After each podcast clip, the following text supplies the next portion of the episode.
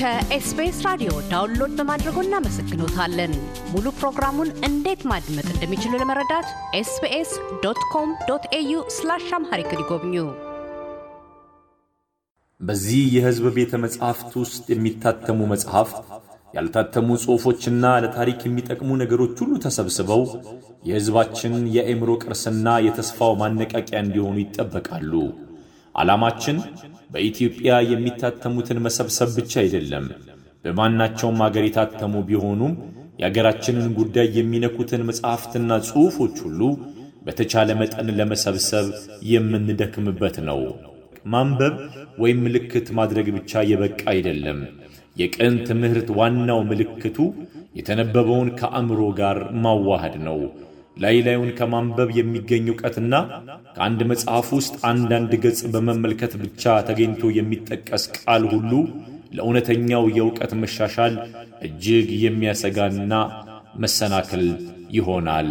ሚያዝያ 27 ቀን 1936 ዓ ም አሁን ላይ የኢትዮጵያ ቤተ መዛግብትና ቤተ መጻሕፍት ኤጀንሲ ያኔው የሕዝብ ቤተ መጻሕፍት ወመዘክር በሚል መጠሪያ ሲመሠረት ቀዳማዊ ኃይለ ሥላሴ ካደረጉት ንግግር እየተቀነጨበ።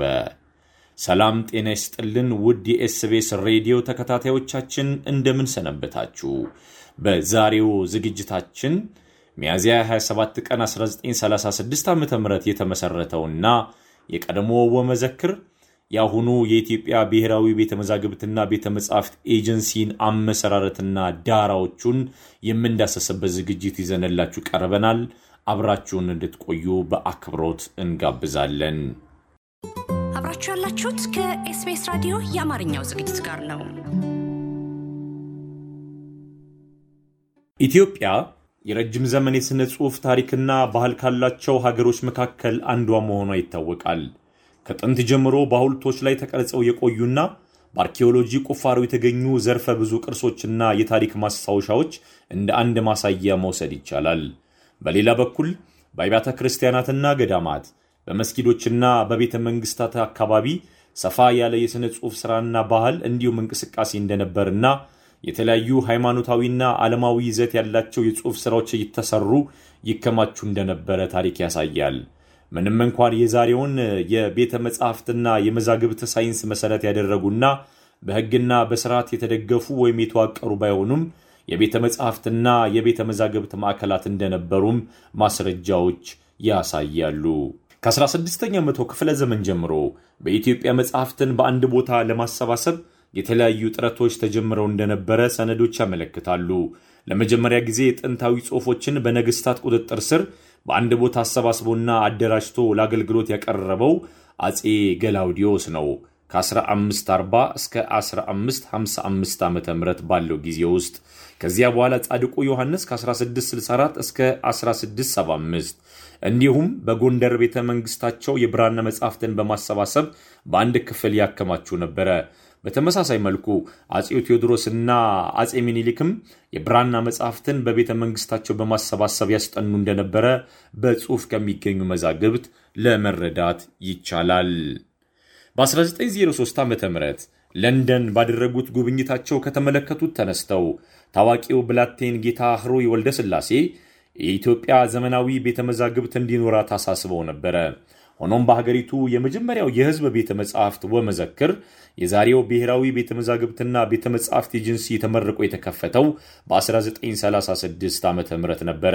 በ1936 ዓ ም የተቋቋመው ቤተ መጻሕፍት በተለይም የቤተ መዛግብት ጉዳይን እንደ አንድ ጉዳይ እንዲነሳና ትኩረት ተሰጥቶት እንዲሰራበት አስተዋጽኦ እንዳበረከተ የሕዝብ ቤተ መጻሕፍትና ቤተ መዘክር ከሚለው ቀደምት ስያሜ መረዳት ይቻላል። ግርማዊ ንጉሠ ነገሥት ቀዳማዊ ኃይለ ሥላሴም ተቋሙ የቤተ መጻሕፍትና የቤተ መዘክሩን ሥራ እንዲያከናውን ባደረጉት ንግግራቸው ያስረገጡት ይሄንን ነው። በ1950ዎቹና በ1960ዎቹ በርካታ የውጭና የሀገሪቱ ምሁራን የቤተ መዛግብት መቋቋምን አስፈላጊነትም ከእርሳቸው ለጥቀው አስረድተው እንደነበረ ይናገራል። ሚያዝያ 1936 ዓ ም ይህንን ቤተ መጻሕፍት ሲገነቡ ወይም ደግሞ በይፋ ሲያቋቁሙ ንጉሱ የግል ንብረታቸው የነበሩ መጽሐፍትን ለወመዘክር አበርክቶ እንዳቋቋሙት ነው የሚነገረው። በቅድሚያ 138 ከዚያም በተለያዩ ጊዜያትን 600 መጽሐፍትን በግላቸው ለማበርከት ችሏል። ወመዘክር መዛግብት ብቻ ሳይሆን ሌሎችም ቅርሶችን እንዲያሰባስብ ጭምር ታቅዶ ስለነበረ የተለያዩ ነገስታት አልባሳት ከእንጨትና ከወርቅ የተሰሩ መገልገያዎችም ተሰባስበውበት ነበረ። ይህ ሀሳብ ነው በ1950ዎቹና በ1960ዎቹ ተጨማሪ ጥያቄዎች እንዲቀርቡበት ያስቻለው። ከዚህ በተጨማሪም አዲስ ዘመንና ዘኢትዮጵያን ሄራልድ በተባሉ መንግስታዊ ጋዜጦች በሰኔ 16ና ሰኔ 20 ቀን 1966 ዓ ም በወጧቸው እትሞቻቸው ርዕስ አንቀጾቻቸው ላይ ስለ መዛግብት ጥቅም፣ በዚያ ወቅት በመንግስት ባለሥልጣናት አማካኝነት በመዛግብት ላይ በመድረስ ስለነበረው ጥፋት በመግለጽ የቤተ መዛግብት መቋቋም የማይታለፍ አብይ ጉዳይ ሆኖ ቀርቦ እንደነበረ አትተዋል። ሀገራችን ኢትዮጵያም ብሔራዊ ቤተ መዛግብትን በማቋቋም ከብዙ የአፍሪካ ሀገሮች የቀደመች እንደሆነች ነው ጥናቶቹ የሚያሳዩት። አብዛኞቹ የአፍሪካ ሀገሮች በቀኝ ግዛት ስር በነበሩበት ጊዜ የተመሰረተው የኢትዮጵያ የሕዝብ ቤተ መጽሐፍት ወመዘክር ንጉሠ ነገሥቱ ባበረከቱት የመጽሐፍት ስጦታ አገልግሎትን መጀመሩ ነፃነቷን ጠብቃ በቆየችው ሀገር በአባቶቻችን ነፃ አስተሳሰብና ፍላጎት የተመሰረተ መሆኑን ያሳያል። የሕዝብ ቤተ መጽሐፍቱ መጀመሪያ በጥንታዊ ቅርሶች አስተዳደር ስር በኋላም በመምሪያ ደረጃ ተዋቅሮ አገልግሎት ሲሰጥ ቆይቷል። በሂደትም በተካሄደው የመንግስት ለውጥ በ1968 ዓ ም በአዋጅ ቁጥር 50 ህዝባር 68 መሰረት ተጠሪነቱ ለባህልና ስፖርት ጉዳይ ሚኒስትር ሆኖ በሀገር ውስጥ ከሚታተሙ ማናቸውም ህትመቶች ሶስት ሶስት ቅጆችን እንዲረከብ በመንግስት የተሰጠውን ስልጣን ቤተ መጻሕፍቱ እንዲያስፈጽም ውክልና ማግኘቱ ለክምችቱ እድገት ጥሩ አጋጣሚዎችን ፈጥሮለታል።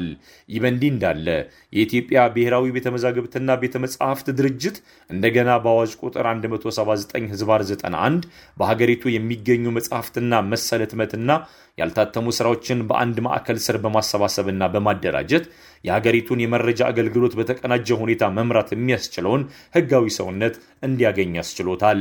የወቅቱ የህዝብ ተወካዮች ምክር ቤት ባጸደቀው አዋጅ ቁጥር 471 ህዝባር 98ም የአስፈጻሚ መስሪያ ቤቶች ስያሜ መሰረትም የኢትዮጵያ ብሔራዊ ቤተ መዛግብትና ቤተ መጻሕፍት ድርጅት የኢትዮጵያ ብሔራዊ ቤተ መዛግብትና ቤተ መጻሕፍት ኤጀንሲ በሚል መጠሪያ የተሰጡትን ተግባርና ኃላፊነቶችን በማከናወን ላይ እንዲገኝ አስችለውታል።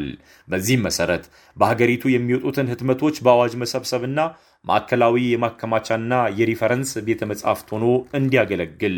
ሀገሪቱን በሚመለከቱ በሀገሪቱ ዜጎችም ሆኑ በውጭ ሀገር ዜጎች ተጽፈው በውጭ ሀገር የታተሙ መጽሐፍትን በማሰባሰብ በማደራጀትና ለአገልግሎት እንዲውሉ በማድረግ ብሔራዊ ቢብሊዮግራፊ ማዘጋጀትና የቢብሊዮግራፊ ማዕከል ሆኖ መስራት በሀገሪቱ ውስጥ ያሉትን የእጅ ጽሑፎች የማሰባሰብ የመጠበቅና የማደራጀት ብሔራዊ union catalog የማዘጋጀት ሙያውን አስመልክቶ ስልጠና የመስጠት በሀገሪቱ ለሚታተሙ ጋዜጦችና መጽሔቶችም article index የማዘጋጀት በሀገሪቱ ለሚታተሙ መጽሐፍትም የህትመት መለያ ቁጥር ወይም ISBN የመስጠት ስራዎችን ከሚያከናውናቸው ተግባራት መካከል ዋና ዋናዎቹ ሆነው እንዲቀመጡ ተደርጓል። ስለ ብሔራዊ ቤተ መዛግብትና ቤተ መጻሕፍት ኤጀንሲ ስናነሳ ከምናነሳቸው ወሳኝ ነጥቦች ውስጥ አንዱ በዘመነ ደርግ የተወሰደው እርምጃ አንደኛው ነው። የሁኔታዎች መነሻና መድረሻም ይህንን ይመስል እንደነበረ የተቀመጡ መረጃዎች ያሳያሉ። በህብረተሰባዊት ኢትዮጵያ ጊዜያዊ ወታደራዊ መንግስት የወቅቱ ሊቀመንበር የነበሩት ብርጌዲየር ጀነራል ተፈሪ ባንቲ አንድ መመሪያ ለማስተላለፍ ተገደው ነበረ። በወቅቱ በነበረው ሁኔታ አማካኝነት የዚህም ጉዳይ ዋነኛ መነሻ ፍርድ ቤቶችና የመንግስት ተቋማት የመዛግብት ክምችቶቻቸውን ለማስወገድ ለተቋማት ወይም ለገበያ ሽያጭ ማቅረብና የማቃጠል እርምጃ ለመውሰድ መገደዳቸውን አስመልክቶ ለመንግስት ያቀረቡትን ጥሪ ተከትሎ ነው ብርጌዲየር ጀነራል ተፈሪ ባንቲ የ circular ለሁሉም መስሪያ ቤቶች ለመበተን እንደተገደዱ የተነገረው። circular ኡም የብሔራዊ ቤተ መዛግብት ማቋቋሚያ ሕግ ወጥቶ በስራ ላይ እስኪውል ድረስ በመንግስት መስሪያ ቤቶች እንዲሁም በፍርድ ቤቶች የሚገኙ ማናቸው መዛግብትና ሰነዶች በነበሩበት ሁኔታ ተጠብቀው እንዲቆዩ የባህል ስፖርትና ወጣቶች ጉዳይ ሚኒስቴር ሰኔ 11 ቀን 1968 ዓ ም በተጻፈለት ደብዳቤ ኃላፊነቱን እንዲወስድ ተጠይቋል። በማሳሰቢያው መሰረትም የባህል ስፖርትና ወጣቶች ጉዳይ ሚኒስቴር ለሀገር ቅርስነት ያላቸው መዛግብቶችና ሰነዶች እስኪሰበሰቡ ድረስ በነበሩበት ሁኔታ ተጠብቀው እንዲቆዩ ለሁሉም የመንግስት መስሪያ ቤቶችና ፍርድ ቤቶች ሰርኩላሩን ተከትሎ ማስታወቁን ነው የሚነገረው። የትዕዛዙን መተላለፍ ተከትሎ በ1969 ዓ ም የሚኒስትሮች ስልጣንና ኃላፊነትን ለመወሰን የወጣው አዋጅ ቁጥር 127 ህዝባር 68 የባህልና ስፖርት ሚኒስቴር ቤተ እንዲያቋቁም ታላቅ ሀገራዊ ኃላፊነት እንዲሰጠው ማስችሎታል። የአዋጁ አንቀጽ 10 ንዑስ ቁጥር 2 ሚኒስትር ብሔራዊና የህዝብ ቤተ መጻሕፍት ታሪካዊ ቤተ መዛግብትና አብያተ መዘክር እንዲቋቋም በማድረግ ስራቸውን ይቆጣጠራል በማለት ደንግጓል።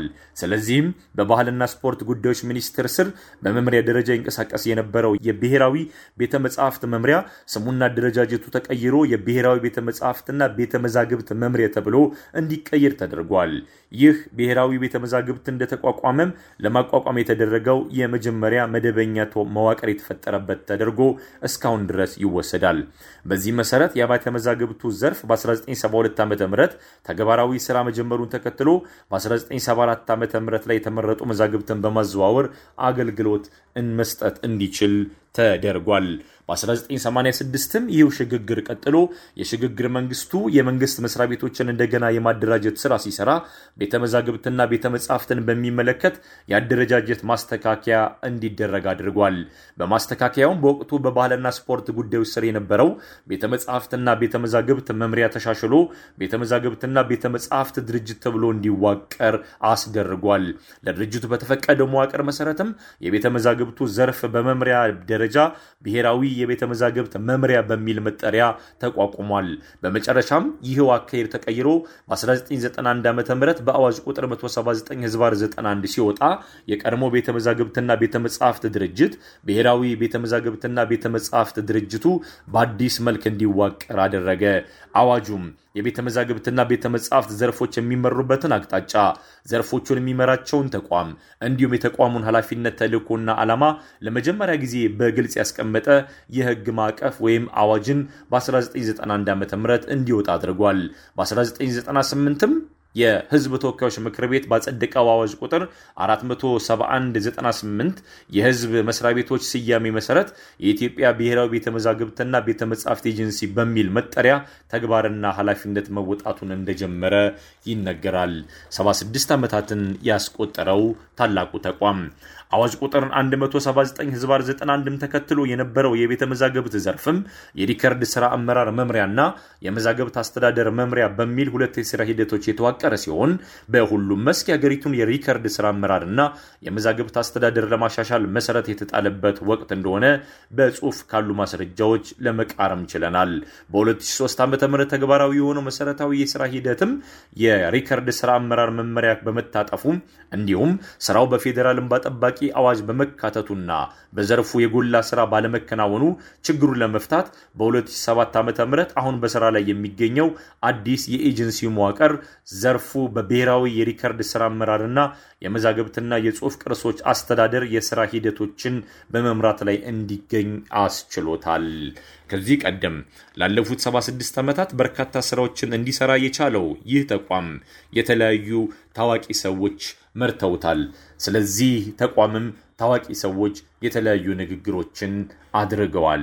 ግርማዊነቶ በፈቃዶ ለህዝቡ constitution ኡን በመስጠቶ ህዝቡን የፖለቲካ ህሊና እንዲያበጅና ለአገሩም ትዳር አሳቢና ተቆርቋሪ እንዲሆን አደረጉት።